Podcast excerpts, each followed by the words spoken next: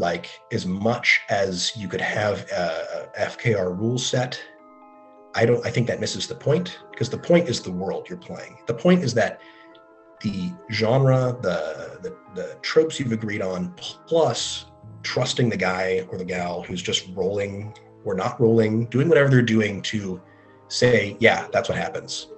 That's those are the two prongs. Trust the referee and each other, and lean into the world. Um, and I think you can really do just about anything you want with that.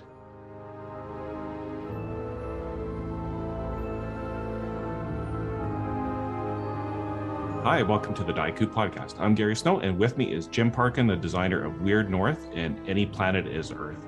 And today we're going to talk about those products and FKR, uh, Free Kriegsspiel Revolution. And first of all, though, we want to talk about Jim and his journey to us today and how he got started in role playing games. So, Jim, welcome. Good morning, Gary. Good to be here. So, as I talked about, like, how did you get into role playing games in the first place? How did how did you decide that you wanted to pursue this as a hobby? So I grew up in a board game family. Um, we always had a huge shelf of board games, uh, and my brother's significantly older than I am, and so we inherited a lot of the uh, curious older, like Hex and Counter war games that he played a lot. Um, and it's funny, Gary, because we we grew up playing constantly all sorts of stuff. We were, you know, like new thing comes out in Germany and eventually it would be on my shelf or my cousin's top of his piano. Um, but we always looked at people who played role playing games and thought those are the weird people. We don't do that. You know, that's that's that's the real nerd thing. Um, which is funny because, especially as I've come into it in the last decade or so, I don't really understand any of the stigma that come with it. Um, there was no like satanic panic or anything in my family. I don't think that was even a question. It's more of just we didn't do it. We maybe we were dissatisfied with what we were already doing. I recall when I was probably eight or nine. Uh, I want to say that my friend got me to play West End game Star Wars D6. I don't think I realized that I was doing that at the time. I was just kind of afterwards. I thought, well, we had a fun time with that, whatever it was, and we rolled some dice. Was that a role playing game? I didn't know. I had no context for it. Uh, looking back now, after running and playing a lot of West End games D6. Uh, it certainly was, but it probably wasn't until 2015, 2016. Uh, we had kind of like a every other few months board game get together with my friends and their friends from college. Um, and one of the weeks, one of the guys, Jason, just said, "Hey, do you want to try D and D next time?" I'm like, "Yeah, why not?" I had kind of grown out of being weirded out by that and realized it's popular and it's interesting. Um, and so we played a very simple intro module. Uh, I think it was probably like an Adventurers League thing for fifth edition. Uh, you know, tight enclosed kind of railroaded experience, but I got to like wrestle a guy to the ground and then kick him down a staircase, and I thought that was a fun. Um, also, one of my favorite details, Gary, is that Jason, who was the the GM for the night, had a DM screen, but it was just like four CD jewel cases that were taped together with like stock art slid into them and i thought that's so so cute and delightful and immediately disarmed everybody who was like what are we doing here? It's just like kind of rolled into it. Nobody was taking it too seriously.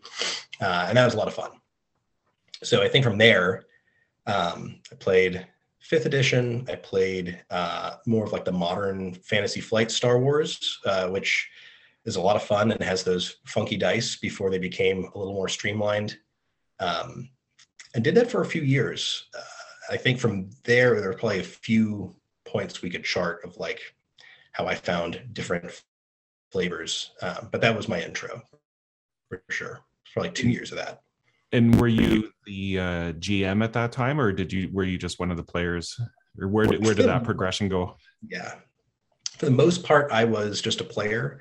Um, I recall, so same guy Jason was active on RPGgeek.com uh, and there was a very active play by forum community there. There still is. Um, and he had said, Hey, you know, if you want to do this again, I know we don't meet up all the time. Do you want to try this by post and just have a game there? So I got connected to a table there. And then because of how it's asynchronous and not really a big time commitment, it's like I got a part of like three or four tables. And then uh, was doing it, you know, kind of check in once or twice a day, throw a post down on a few tables and like, oh, this is interesting, you know, a little more time to think about it.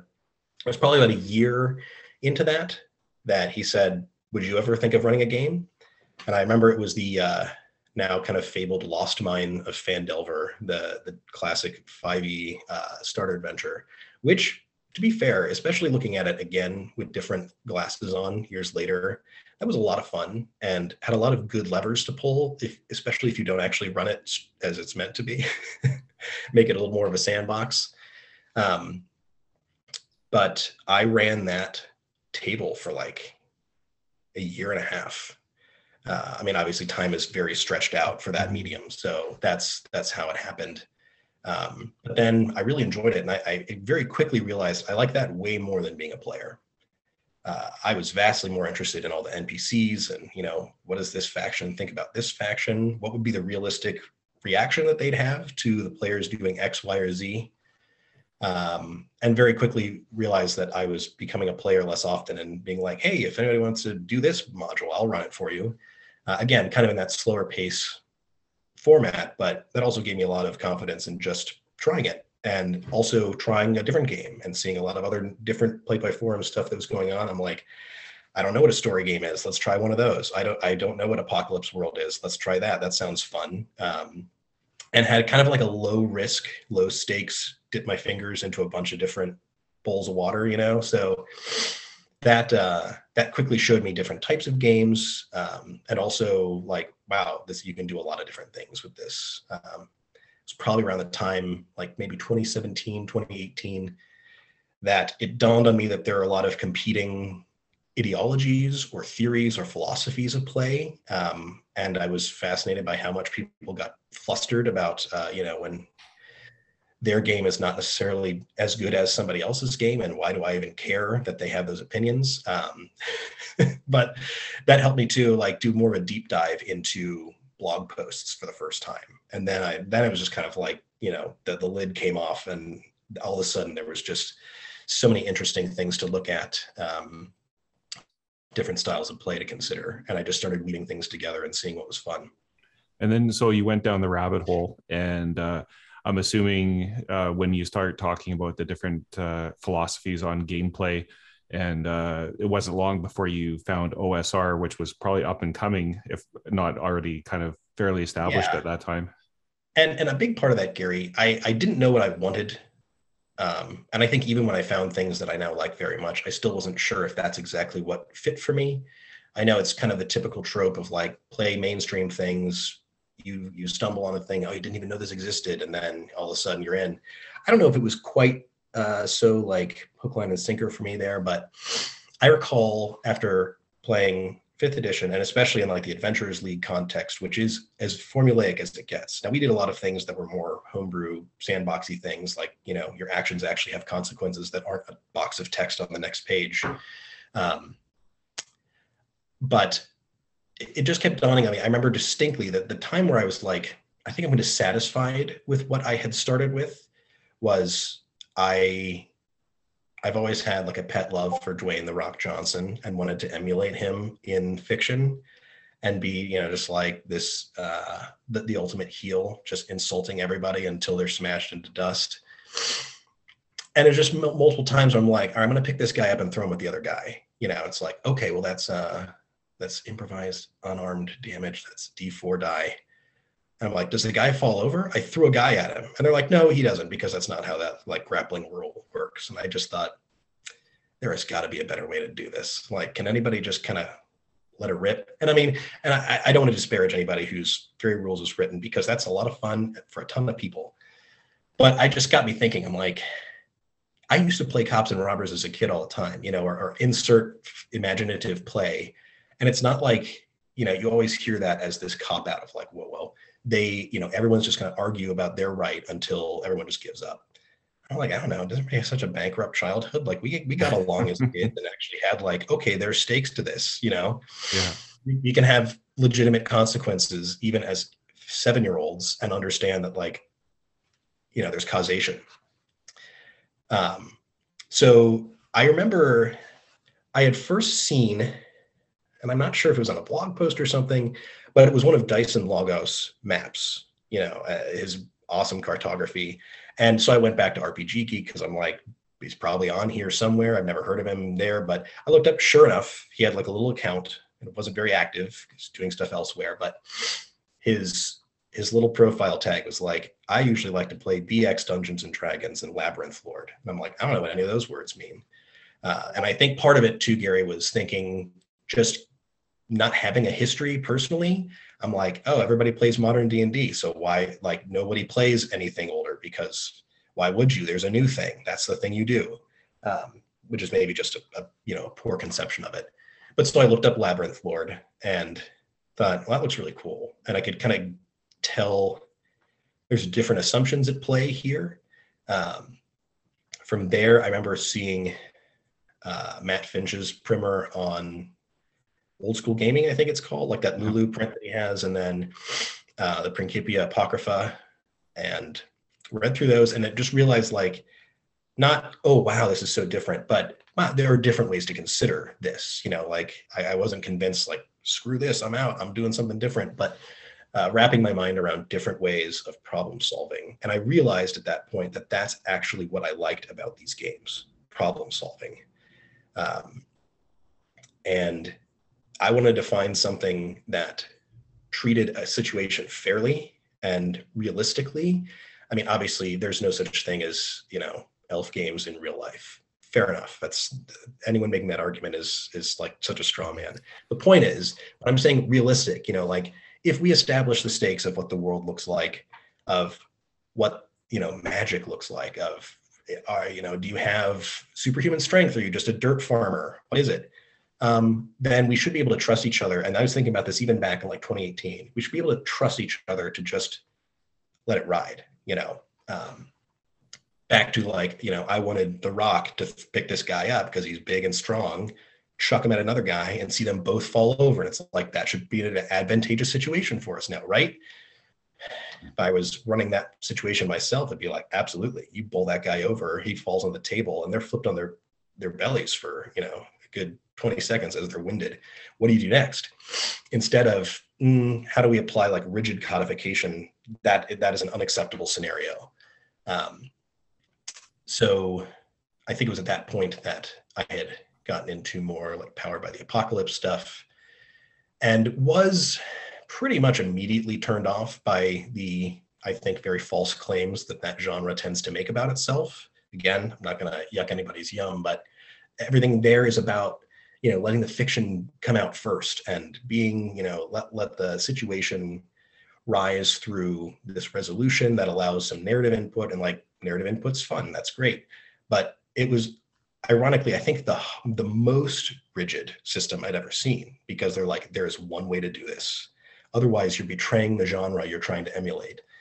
And uh, I'm like, I don't have time for that. I still have a lot of those books and I love them because they've got amazing flavor. That's one thing all those games do in spades.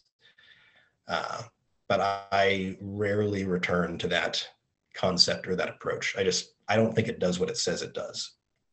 Yeah, and I've heard that uh, you know story from uh, multiple people through my interviews of you know it some people just really enjoy it and if you want that genre experience it's definitely going to deliver it but as far as the the randomness of life um, you're kind of missing out on that because it's it's not railroading by any stretch and there's a lot of input as to what can happen but the conclusion that i've heard from multiple people now is that uh, the OSR, which is you know rulings not rules, allows you to just go almost anywhere. And uh, mm-hmm.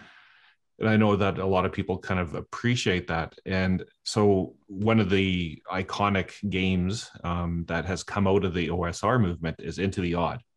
Mm-hmm. And I know that you're a big fan of it, and it's inspired you. Can you walk me through the first time you discovered that? Yes. So I think that was like late 2018.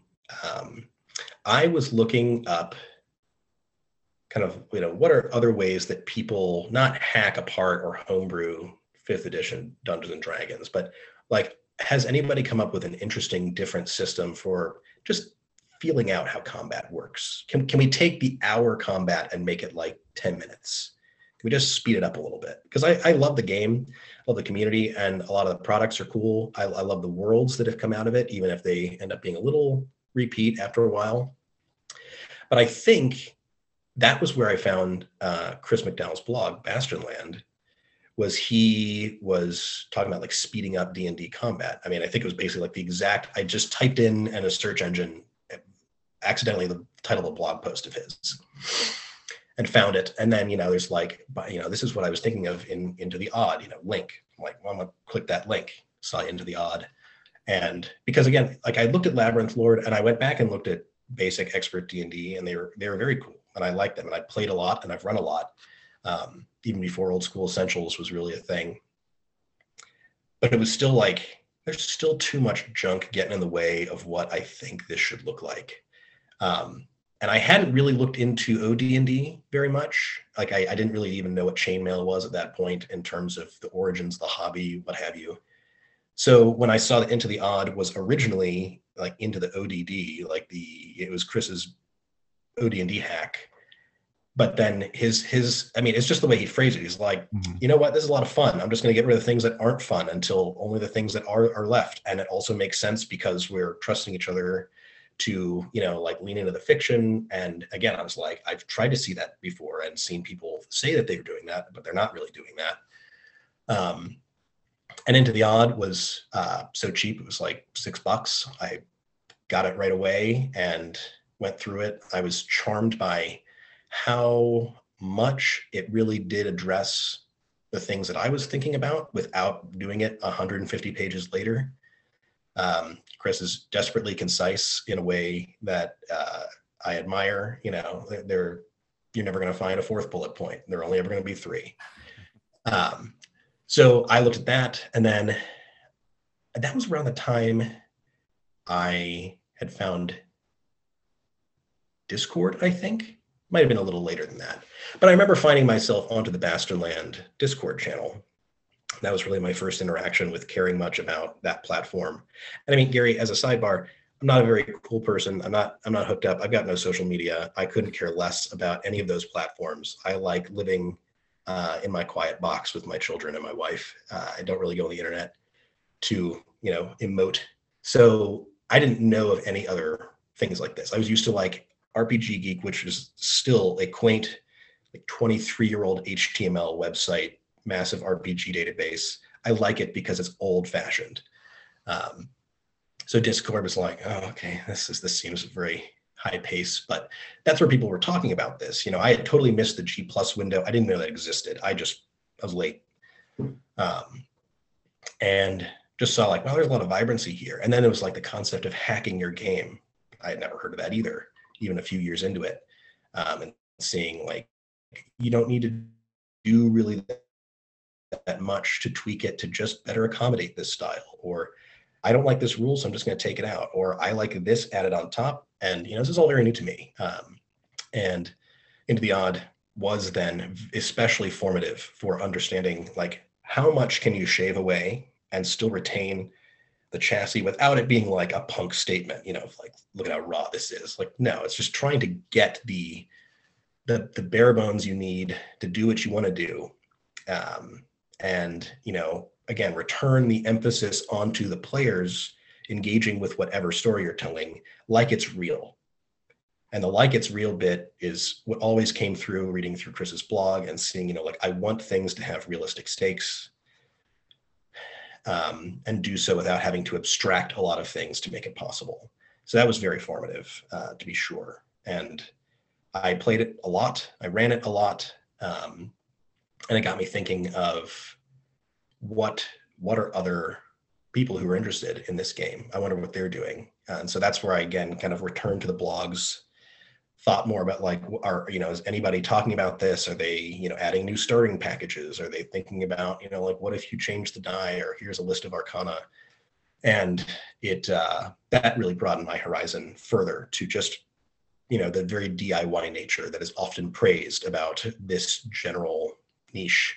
Um, that's like if you don't see something you like, just do it yourself. It's not hard. It's not going to take you a month of publication.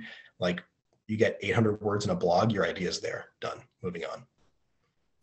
And so I know there's the Electric Bastion Jam, um, which was held. I think uh, Yochai Gal uh, convinced uh, um, Chris to run that, and mm-hmm. Weird North was one of the entries that you produced. And uh, did, when you saw the jam being announced, was that an immediate like, I'm doing this? Yeah. So at that point, I had been blogging myself, um, and I think that started because I I had then like Chris was still the moderator for the OSR Discord, so I went over there and then saw you know like the slums of Glog and all of the different categories and conversations going on. It was way too much for me. I muted like 99% of that right off the bat. But um, there was like the secret, I think it was the secret jackalope at the time. It's like their kind of secret Santa thing for holiday, you know, like I have a request for this, write me a short blog post. And I thought that's a, that's such a fun idea. That's when I started my blog was to facilitate that.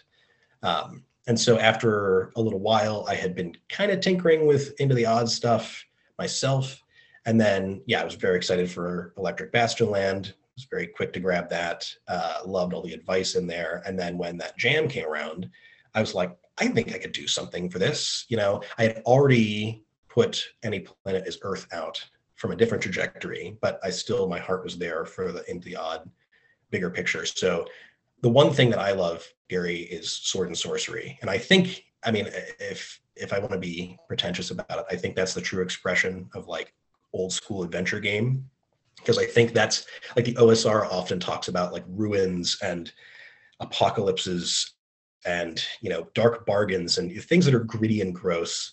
Uh, they don't have to be, but I think that that comes through anytime somebody tries to say like what is the aesthetic we're going for. It, it's not talking about like Dragonlance or Arthurian legend. It's talking about and the Gray Mouser and Jack Vance and his idiot heroes just getting killed left and right, doing stupid things because they think they're they're better than they actually are. Um, and I looked around and I'm like, I don't think anybody's done like a sword and sorcery thing for Into the Odd or Electric Bastionland. Uh, why don't I do that? Because I, have, you know, have like a love letter for the picaresque adventurer, where you're not really rooting for him, but you also want to see what he does next. Um, that's very much that vein. And, so, and I thought, again, to the earlier point, like you don't need a lot to differentiate something in a significant way. And I thought, what is the thing that Into the Odd does not capture that is, I think, very iconic in sword and sorcery? And it's that like chaotic, corrupting magic. Um, and not just magic, but like anything sticking out of the ground can turn you into a darker version of yourself. Um, especially when you get into like weird technology and old civilizations and just stuff no one understands or like you get into that vein of you know bargains for power and i mean i know like dungeon crawl classics is very famous for all their corruption stuff but again dungeon crawl classics is very inspiring but absolutely nothing i'll ever run or play because it's just way too much going on um, and i had gotten as a gift i think the year before was the, the second edition, also monolithic tome of Astonishing Swordsmen and Sorcerers of Hyperborea. Mm-hmm. And uh, what cracked me up, I mean, like my my son will pull that off the shelf. I think he was like four or five at the time, and he'd just like be amazed by all the pictures in there. Some of which he certainly should not have been looking at, but I, you know, that's like one one in a hundred. He's going to find that. But he loved it, and he was just like, "This, you know, this these stories tell or these pictures tell such a cool story." And I mean, I again, that's a huge crunchy book, but the stuff in there is so inspiring. It's like it is a love letter to that sword and sorcery uh, milieu. So I I was like, how can I basically just take that and turn it into what I want it to be? Because I'm already running this. I just haven't like put it to paper, right? Um, so I had various ideas for, you know, how would corruption work? How would that tie into like the simple scores of attributes you have for into the odd? Um, and I had worked with Yochai at that point, and he wanted to be an editor for it. And that's like, great. I know you guys talked about that when you got together with him. Um, and uh, we kind of tailored that and made it simple, but still like extraordinarily impactful. Um, being like, even if you save against corruption, your corruption score still goes up one. Like you've been touched no matter how hard you wanted to not be touched. And that's going to hurt you later on. So I've run Weird North many times And I mean, people often have the conversation of like, can you have a rules light game that sustains a long campaign? Yes, absolutely. I have proven it many times from my own experience. I don't think Weird North qualifies because I have never run that long enough where anyone has not just like burned out like a dying star at some point. You know, I mean, they all dig too deep, which is exactly what I wanted to happen, right? You know, like most of that corrupting stuff is really good for you until all of a sudden it is absolutely not good for you. And you're, you know, things go sideways hard, which I think captures especially a lot of like Jack Vance's stories, um, a lot of, uh, you know, the original Conan of Cimmeria. Um, I was surprised pleasantly, Gary, how well I think I actually did nail the vibe I was going for, just with this like random table and a few things on the side. So I was very happy with that. And it was so cool with that jam too, to just see all the different directions that people were going with the original chassis of Into the Odd and the modifications that came from Electric Bastionland And um, I'm pleased too, as Yochai had said, like making that Creative Commons allowed Cairn to dip its toe into the original rule idea without having to do a lot of licensing. And I know Chris was cool with that. It wasn't like we were trying to pull a fast one. Um, and that's been so fun to be a part of that group. And I'm running, I, I'm, I think I'm coming into like month 17 or 18 of a, a local Cairn campaign that I've been running in Dolmenwood, Gavin Norman's setting. Uh, with friends from church, and that's probably been the the peak role playing experience I've had in all these years. Just absolutely fantastic. And I mean, it's kind of ostensibly Cairn. I tend to hand wave almost everything, but we we we say we run that, and it certainly is drawn from the inspiration of the game. If we take a step back into like the creation of Weird North, you used a lot of um, Creative Commons images and yeah, all public domain. Yeah, public domain, and just like maybe uh, for those that are like thinking about hey i'd love to make a game maybe take us through those steps of like where did you find it? Like how did you approach it? Yeah so um, there were a few places i looked. One uh, i want to say it's like image splash. Don't quote me on that. It's some something like that. I mean there are many very easily gotten to public domain image repositories. One was old book illustrations. That is so good um, and there's a surprising breadth of information and material there. Like you're going to be typing in something, you're like, I don't know, this might be too specific. And bam, there are like four things. So here's some uh, woodblock prints from the 1600s that are exactly what you're looking for. I'm like, well, doggone it. I'm going to take all those. Uh, and, and there are a lot of people, even just in the kind of general community online that are like, just spend so much time curating public domain art. So I hit some of those people up. Um, Yochai himself has a great, huge Google folder that's just like a bottomless pit at this point.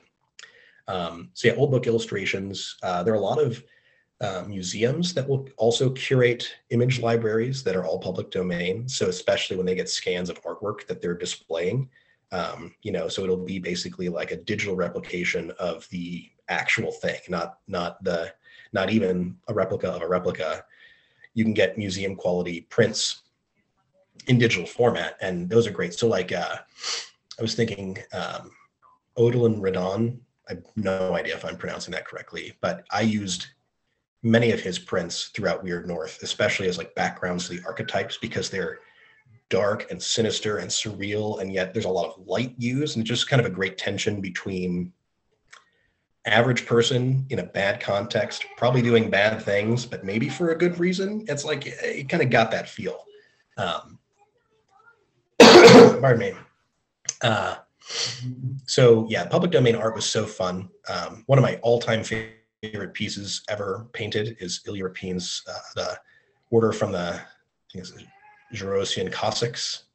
Probably pronouncing and misremembering that incorrectly, but that's that great. I, I put that whole spread in as just two pages, no context. I just love that piece so much. You know, it's all these amazing, uh, surly, fascinatingly garbed men. of You know, kind of it almost is like a cross section of modernity with a lot of old, older eras. And they're just laughing, you know, probably just flipping off this uh, Russian oligarch who wants to come in early on and like conquer the Tatars or whatnot. And they're they won't have any of it. So Ilya Repin is great, and he most of his art, I think all of his art, is public domain and has been um, a wealth for my use.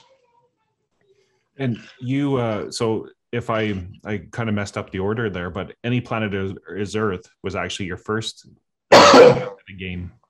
And can you? Yeah.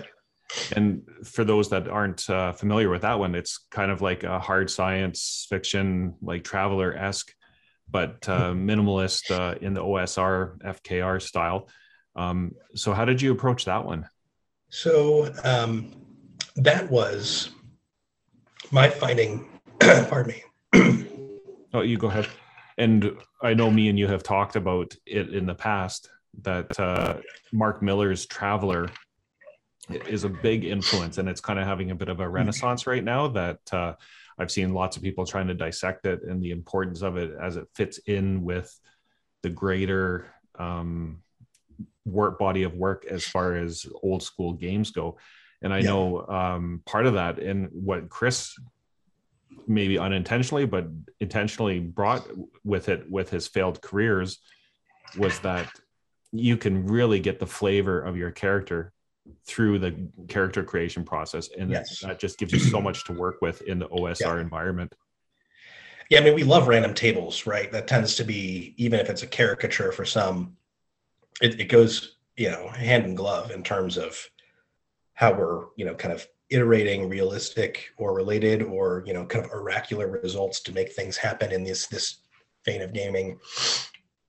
And i remember um, i think it was in 2019 my uncle uh, who's now passed away but he was very excited because he found out that i was getting into role-playing games. He's like oh man i used to play all the time and so just out of on a whim, like he stopped over my parents' house one day while I was visiting and dropped off this grocery bag that was filled of like his original AD&D Dungeon Master's guide and tons of modules and like this big binder with just his notes from his games.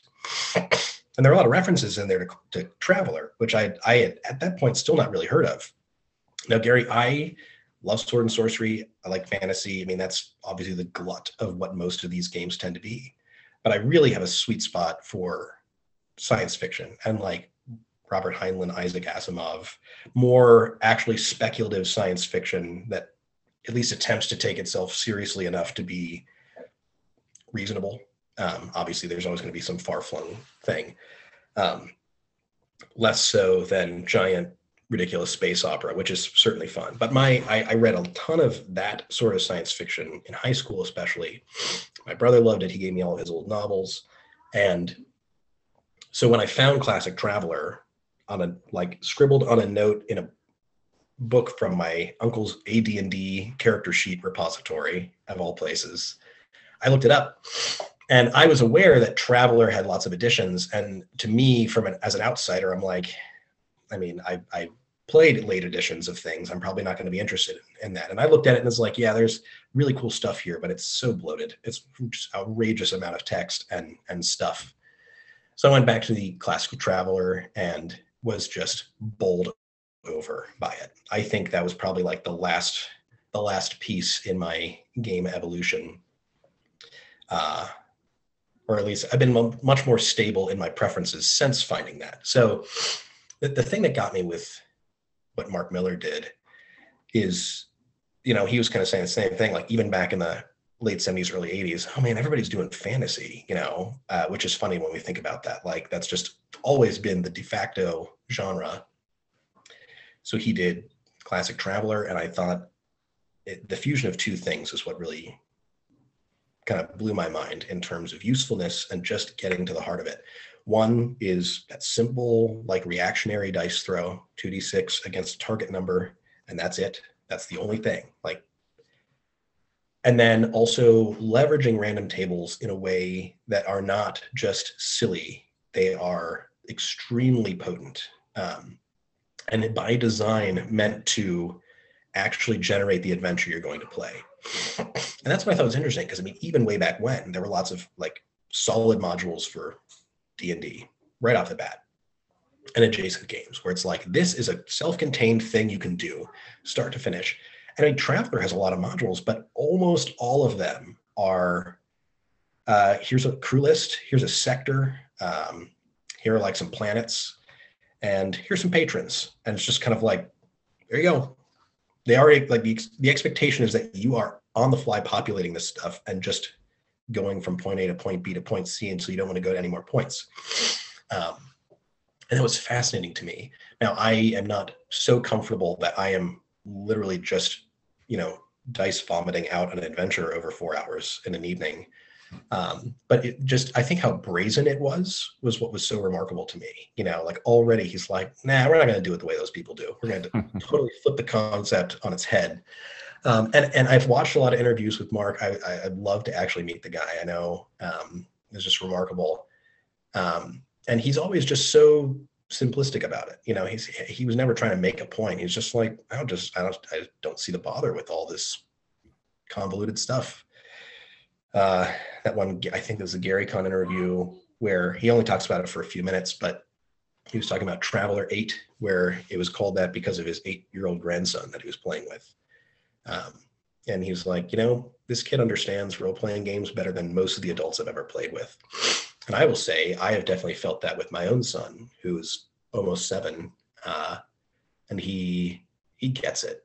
I mean, that kid is a diehard adventurer and like fully appreciates that he has responsibilities within this world. Um, and so, backing up back to Classic Traveller, uh, that led me. So the only the only thing I didn't really like about Traveller was that that target throw is like against all this dice modifier and you still had to take a minute and stop and be like okay you've got a plus one over here and like because of the mm-hmm. distance maybe that's a minus two and then you've got a skill but it's level three skill so it's you know and again it's kind of like that matrix of decisions that crunch down to an end like i i mean you're only it's only ever going to be like a spread of five maybe i just don't care enough to do that um so i was thinking about um basically how, how did Into the Odd hit OD&D?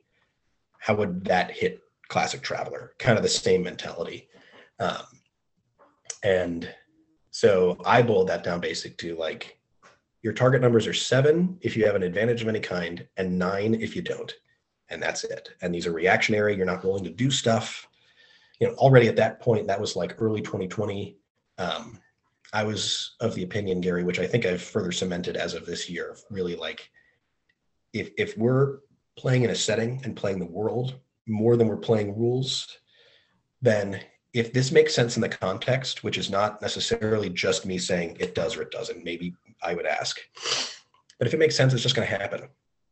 Uh, I'm more interested in how something happens than if it does or not. I think resolution is actually kind of like one of those weird sacred cows. Like, can't we just decide if it works or not? Like, let's use our brains here. Um, so I made that reactionary only. So even still, a little break from Traveller, but using the same idea kind of backwards.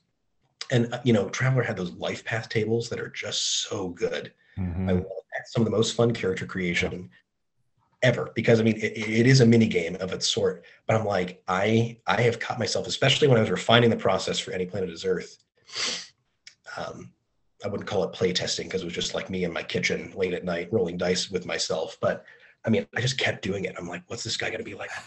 Who's this person? You know, oh, what happened? Like, why do they have three careers in, in like a mercantile ship and then become a Marine? That's so interesting. You know, yeah. why, why, were they betrayed by the NPC that was their friend that I already generated five minutes ago? Uh, it just, it is so evocative. So I, I realized just like Classic Traveller has so much to offer uh, in those kernels of precise design um, and all of them are, are to tap your imagination. None of them are to facilitate ease of play. They're to facilitate your imagination. And I think when I read that and kind of figured that out, that's when I thought five years ago, this is what I was always looking for. This is what I care about. I, no one's ever articulated it in a way that I could figure out, but it's like realistic stakes, play the world, be imaginative. Um, and that's around when I had met uh, Norbert Matausch and um, Wizard Lizard was another Discord user, and the two of them made that original FKR Discord server. And that was that, that had a great heyday and a lot of wealth of information. And I had written Any Planet is Earth with that as a backdrop of the designers and the the people who were you know, talking about having never really stopped playing that way and coming to it afresh and being like, oh, what a burden off my back. I finally figured it out what I like. So I wrote that. Um, and it was it was such a freshman attempt. I mean, I never designed anything. The layout, I was like, oh, Maze Rats looks cool, but I is so cramped. It looks terrible. Um, but it's useful, and I still keep it with me all the time when I run anything science fiction because I also was like, what random tables do I want that I can't find anywhere else? I'm just going to put all of them into this document. Um, and I then repeated that with Weird North when I realized I want to roll these specific things and I come up with it on the side, but I never put anywhere. So I'm going to put those here. Um, and people even recently have asked, they're like, hey, what random tables do you keep with you? And I reference my own works and they're like, really? I'm like, well, that's kind of why I wrote them in the first place was I'm going to have these notes on my side. I might as well put them into something. Um, but yeah, I, I really got into like more of the diceless play in Any Planet is Earth, uh, where even though there are reactionary rolls, there's not for combat. It's totally like you have to theater of the mind the whole thing, which I know is freaky for some people. Like if they need resolution anywhere, it's that. And again, I kind of ask the question, do you? Uh, I don't think you do. Now I still do, but I will also, I mean, even in this Cairn campaign that I'm running, there are a lot of things of like, nah, he's dead. I mean, there's no way you survive this. Or, you know, hey, I don't know what to roll. I'm gonna, you know, knock the stilt underneath this platform they're on. I'm like, I don't think you have to roll anything there. You just do it. Again, if it makes sense, let it happen. Um, if it doesn't, then let's talk about it. And maybe we should resolve it somehow, you know, outside of our hands. Um, but all that came down to, you know, really kind of refining down to those ideas and I think it's a misnomer, and I hear it a lot of FKR stuff, this ultra light gaming. That's not a game. You're just pretend storytelling with each other. In fact, I had a great criticism that was meant as a criticism to me. Um, that is now the header of my blog because I took it as a badge of honor.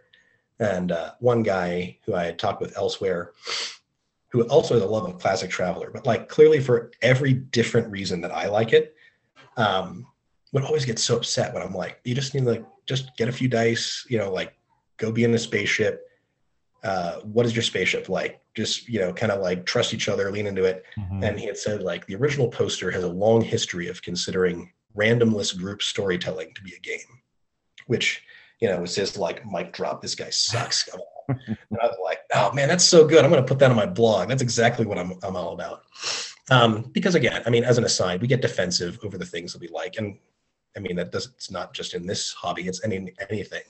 So if I come in and say, I've been running an 18 month campaign and we haven't rolled dice in seven months, and look at all these things that we've done, and it's like super realistic, and we have all these integral factions and people, you know, had a milk run dropping off some cattle from Japan and like another planet over here I'm like, well, that's not a game. That's not what I do. That sounds silly, and I don't want to be silly.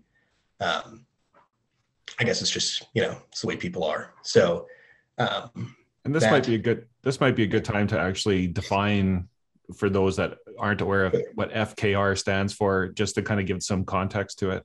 Yeah, like like all of the far too many acronyms that we juggle. Uh, it's Free Kriegsspiel either renaissance or revolution or re- recovery or I don't care revival. Who knows? I, I frankly couldn't care less, Gary. Um, the the point is is that I want to say it was Mike Monard uh, was it was an OD&D poster back on like the original OD&D web forum that's still out there that like you can't even get into with a new account because it's so locked down he he had made the point of like people talk about the OSR, you know, like we're gonna bring this back, and he's like, "Where did you guys go? I never left." Uh, which you know is great. I mean, I certainly am not even old enough to make that claim in the slightest, but he was talking not necessarily in you know kind of an asinine, condescending way, but saying uh, there is a way that people have just been kind of going for it never went away. It just people were iterating in the meantime and doing their cool things, and that became more popular, and then became more of the common consensus of how the things done. But uh, the like 10 second history lesson is uh, you had Kriegsspiel, which was like this war game simulator for actual military preparation hundreds of years ago in Prussia. they realized there were so many rules to affect terrain and, and distance and everything. You know, it was basically like war game as we would consider it today, just professionally, that they had free Kriegsspiel. So it's like, let's get an umpire in here who's just experienced, can make a judgment call. We're not going to stop and check all these charts. Uh, like we trust that we're doing this exercise in good faith together. So if he makes a call, that's good. We're just going to roll with it. Um, and the I think another misconception that comes from that, because I said expertise, but I'm talking about like this guy's a military professional. He has to actually know what he's talking about. We as players just having fun with games, it's like, you know, this it, it ties into the like play the world, not the rules thing, which is often parroted and misunderstood as many times as I've said it. The whole point is if we have a common touchstone on something, and that could be something much more complex like hey we're going to play this uh, you know like eclipse phase transhumanist future that has a lot going on and you need to know what's going on but it could also be um, you know you are the the dungeon crawl classics dirt farmer. Everything outside of your village is dangerous. And if you get hit by a rock you're dead. If we up if that's the basic then like if you understand it you understand it i understand it. Um, we can rely on like the tropes and the touch points and the flavor that is common to all of us to be the backdrop at which we adjudicate stuff. And I, I mean, a lot of the the Free Kriegsspiel revival stuff, there is a strong emphasis on referee authority being like trumping everything else. And I would agree with that in the sense that, like in my games, I am the final arbiter of what happens. There's no shared narrative. We're not rolling dice to maybe something goes sideways. Um, and I know some people get freaked out with that. It's like every RPG horror story ever is, you know, I had this adversarial GM who just no matter what I did was punishing me. And like that's that's a person problem. I am totally convinced. Like you should just not be playing at that table. If somebody is a jerk, don't play with them. You know, again, that's the good faith element, which is something that in other points of the internet where I've been explaining this, to less receptive audiences, they tend to be like, you know, I've never had a good experience. And I'm like, I'm very sorry for that, frankly. And I'm not, you know, dismissing it. But the point is not that we um, have like this iron fist of adjudication. I I look at the shared authority as the world that we're playing, as in like I'm making a ruling based on what we've agreed is the foundation for everything we're doing. So like as much as you could have a, FKR rule set, I don't. I think that misses the point because the point is the world you're playing. The point is that the genre, the, the the tropes you've agreed on, plus trusting the guy or the gal who's just rolling or not rolling, doing whatever they're doing to say, yeah, that's what happens. That's those are the two prongs. Trust the referee and each other, and lean into the world. Um, and I think you can really do just about anything you want with that. Um, I've mentioned many times that you know expertise is very helpful. Like if you are really excellent at sincere wilderness survival, like you go backpacking and hunting and trapping, then man, think about the depth you could get in that. But you don't have to be. You could be a person who's just gone camping once, or know somebody who went camping, or I've looked outside and seen a tree before. I have context you know you can kind of scale it as much as you want um, so i think there are a lot of misconceptions mainly because it's hard to trust people. And maybe like i am i have the benefit of having local friends who i can play with who we all know we're doing this in good faith. Or like i still do a lot of play by forum stuff. And that it's like you almost don't have time to be a jerk most of the time because the pacing is slow enough that there's always like a, a deep breath before the next step. Yeah so I, I, get it if it's harder in that vein and you can't rely on people. But I think that's also something you can learn and something that I have learned even in, in my circles um, and, and playing with a lot of, uh, you know, like local find a group sort of deals. It, it has less to do with like, I, you know, I put my whole life into your hands, Gary. It's like, can, can you and I agree what a castle looks like? You know, if I jump into lava, do I die or am I a superhero? Let's start there. And whatever we agree on, just kind of keep riffing. And that's that's the crux of it. And then I know, uh, so I'm going to read to you uh, something. I think it was in uh, Weird North, but I could be wrong. It might have been in Any Planet Is Earth. But, anyways, it's attributed to you. Uh, play the world. What makes sense is in the context. What does the setting imply? And then the second one is be consistent. Actions have consequences, logic, grounds, experience, and expectation. And the third one, which you were starting to get into, but I want you to flesh it out a little bit more, is ingenuity, not ability, leveraging tools, wit, and the environment overrides numbers. And I know um, that's kind of a, an OSR mentality, FKR mentality. And I know when uh, some people that push back against this kind of style of play are like, well, no, I want to make a perception check. Like my character and their attributes or their scores or their skills, like that's what's important. And when people are put into the position of, no, you, you're problem solving as the player is actually what's important it's kind of a different mindset and a shift that some people can't I, yeah I, I think that is again going back to like mike monard saying i never stopped playing this way and ultimately it's just like as you know as a quick aside i remember reading something that marc miller talked about because when classic Traveller started which in its essence is this style of game 100% you know just like we decide what's going to work. We then just keep on trucking. He got a lot of letters early on of like, "Hey, Marc, um, what do you think? Like, what what what's the damage on this laser pistol? Do you think?" And he would write back and be like, "I don't know. What do you think it is?" Mm-hmm. and he would get more and more of these as the game became more popular. And is like, "I guess I should just write down, you know, an answer for people." And then people will stop asking this question but then they just ask some other questions you know like oh what you know if how much what's what's the mass ratio of this freighter so he's like okay so i'll write a little thing about it and eventually it's kind of like you end up accidentally codifying these things that are meant to be more elastic at your table but i think part of that is like when that was rewarded then the next generation of people who then buy a book that says all these things are like okay things are this way it has to be um, and I think that just kind of spirals until the, the, popular conception is like, I can do these things that I'm told I'm allowed to do. I cannot do these things.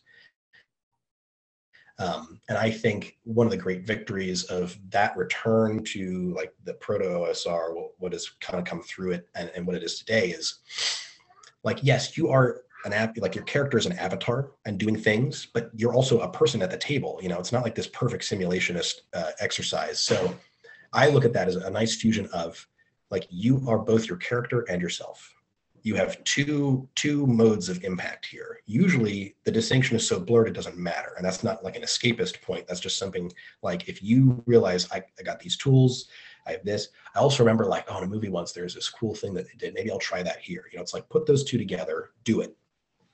So i do think that and this is something that even though weird north uh, is a full game and it is based on another full game. Those principles that i wrote there are kind of like my unwitting manifesto of here's how i think my favorite games are played. If these player principles and these referee principles are put together and they're just you know humming along. So that kind of ingenuity like yeah you you are a person with wit. Like you a lateral solution does not come because you have the lateral solution ability. It's because you're thinking human being with experience that can be leveraged somehow. Um, combine that with like, all right, so I know I know enough about this stupid dirt farmer that I'm playing. He's got a pot of glue and a crowbar and a lantern. Like, how can I leverage those things against? You know, we're in an abandoned quarry, so I know there's like a lot of scaffolding. Probably it's pretty weak. Uh, maybe it's really dry and very flammable. Um, could I break my lantern over here and like set this thing on fire. These are the things where it's the player and the character, they're fused, they're one thing. And I will tell you, Gary, as much pushback as I've seen of that concept of like, no, you know, like I am the character sheet. I like this this Cairn game I've come back to that has been such a highlight. I've got people who are very tenured role players and they've played everything under the sun. I've got people who are coming primarily out of like very mainstream fifth edition fantasy flight stuff and that's all they play for the most part. And then i've got people who have never played a role-playing game in their life. And all of them are on the same footing because they're all bringing they, they realize that i am being sincere when i say if you interact with the world i will show you what happens. Um, So whether it's coming from more of a like mechanical context or coming from a uh, I saw a cool movie once context or coming from just like I don't really even know what a sorcerer who I am would do here, but I'm just going to say something and they know I'm going to give them a sincere reactive response that is like tied to the fiction we're all sharing. So it really, it almost runs itself. There, there are times when I run that game and I don't even say anything for an hour because they're just so invested in deliberating over what's going to happen next and thinking and like, okay, we've seen this happen before. What's going to happen next? It's a beautiful thing. I love it. And uh, again, I'll plug like my six-year-old gets it. So can any adult. That's there, there's a wholesome, sincere exploration of imagination that takes place in these games, and that's what I want to capitalize on. And that goes back to like when you're talking about you know your your children and it's that whole like, okay we're going to play cops and robbers uh, but bang bang i shot you and then the, the, argument of no you didn't i was behind this right. thing type of thing. But when it's a trust and you go yeah you got me that's when mm-hmm. that's when the game actually works is when there's trust or at the table of yeah or you know like hey here's what the like the street looks like you know, it's not just like we're in a vacuum firing guns at each other. Yeah. It's like, oh, there's a dumpster over here. And it's like, well, I dove behind the dumpster. Like all of a sudden, that's a new variable that actually makes sense because you've established that that's what you expect. So, yeah. And here's one question I have, and I don't know if you've seen it solved, but or like if there's an easy answer to it, there probably is an easy answer to it. But when okay, so a lot of my audience is game designers and mm. so you want to design in the FK, FKR um, world. And so the the common kind of trope is that Harry Potter. So we have a Harry Potter book, and let's just play. We have two d six, and we just roll. And that's mm-hmm. in in essence, you really can play in the Harry Potter world. Everybody has a common understanding of it, and we understand bits and pieces of it, and there's a mutual trust, and that can be done. But as a game designer, so how does that fit in as far as you have to convey the world yeah. um, to the players, the GM, and that kind of thing? And so if you have one page of rules, how much world building can you get away with before it becomes it's not a sandbox anymore? It's like, well, here's the canon, and where do you draw that line? So I think it's never going to be uh, the full canon because I agree with you. I think that kind of short circuits the end result. That the point of uh, having to say like, no, here's how the only way it can be, and it is more of the world than the rules. One example I'll give though quickly is the other the other game that I've released. It's it's not published anywhere because I don't want Disney to nuke me from orbit. But it's Galaxy Far Away, which is my like Star Wars treatment, and that is that is the most bare bones of anything I've done. And that I'm like, how do I convey how this works? And so it's like you're going to create your character you decide whatever you are you know i don't care if you've never seen star wars you've only heard of it or you've you know all of it like pick a person you're that person you could be a droid if you wanted to great um, if you're not a droid maybe you're force sensitive roll a die to find out. And then it's like you have a you know a starting loadout of very basic stuff but it's all star wars stuff. It's all you know kind of like set piece props that you would imagine in that universe. And and I include, for the sake of somebody wanting to run this themselves, a few random tables of like, what's a job that these people would have? And you know, put the Star Wars flavor in there. Like, oh, you have a run-in with a cartel. Okay, roll in the cartel, and it's like the actual syndicates from the films, or you know, a, a bad guy that's referenced in one of the comics. Stuff that cannot be not Star Wars. It is Star Wars. Um, but still letting that kind of be emergent uh, so it's like you know I'm passing the baton of like here's just enough you need to know. Um, I mean, I, I, played ran this with, with a, group of people, and one of them sincerely, despite my belief, was just in pop culture vacuum here, had never seen anything from Star Wars. I'm like, I just don't know how that ever happened. Fair enough. I, but it's like, but I know, I know what it is. I'm like, yeah, and that guy's just as invested as the other players who, you know, the one who's like obnoxiously repeating this expanded universe novel that he wrote that was terrible and was rejected as fan fiction because it was so bad. But, you know, it's like, you don't need much. I think you really just need a simple anchor and everyone can hold on and you go from there. It's not difficult and it's not aimless, stupid, no consequences cops and robbers we are we are setting the tone. It's a five minute conversation. Here's what this looks like. Here's how you play. Here's how dangerous the world is. Um, you know, if uh, people are interesting, they're not just meat bags to be shot down with a blaster. If you do that over time, you're going to get arrested because that's just common sense. So fuse that common sense with what we know, what we're doing, and here's maybe a simple way to resolve issues if we get into them, and then go for it. Well, and that probably brings us to uh, what's the next steps in your own game design um, evolution, and what are you, what are you looking forward to uh, in the future? Um, something I really think mechanically is interesting uh, are like dice pools. I haven't done much with those, and I just think it's fun. I mean, they're as much as I'm the the you know a poster boy unwittingly of like this do whatever you want or do nothing approach I do like mechanics. I do like rules. I really love procedures. I just usually those are backported to just my business, and I'm not making us waste time at the table to have it happen. Uh, I think dice pools are really cool. I've seen like Messerspiel is a great one that Oz did. That's kind of like Blades in the Dark reduced to just a handful of dice, which is great because Blades in the Dark is so cool. But that is one of the crunchiest, most overwrought books I've ever seen, and I don't understand how it ever bills itself as a breezy role playing experience. Fair enough.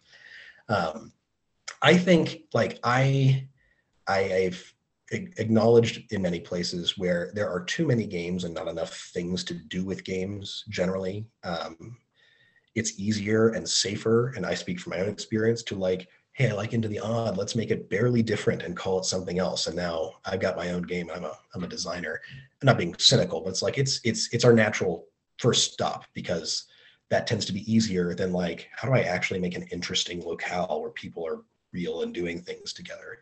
So like I, I have been enjoying my blog riffing back on like here are things I'm doing with Weird North and Any Planet is Earth. I want to get a second edition of that sometime. The computer that had all my design software died and I was a dummy and didn't back anything up. So it's like maybe that'll never happen. Maybe somebody will step in and help. I had one person who's already said, Hey, I might be able to help you with that, which is great. Um, so like I'd like to polish these a little bit, but I'd also like to just do stuff for them. Um, you know, like there's a dearth of great science fiction adventures. Uh, Mothership is sweet. Yochai mentioned in his episode, like, doesn't like the system at all, but it's like the coolest modules ever. I would agree.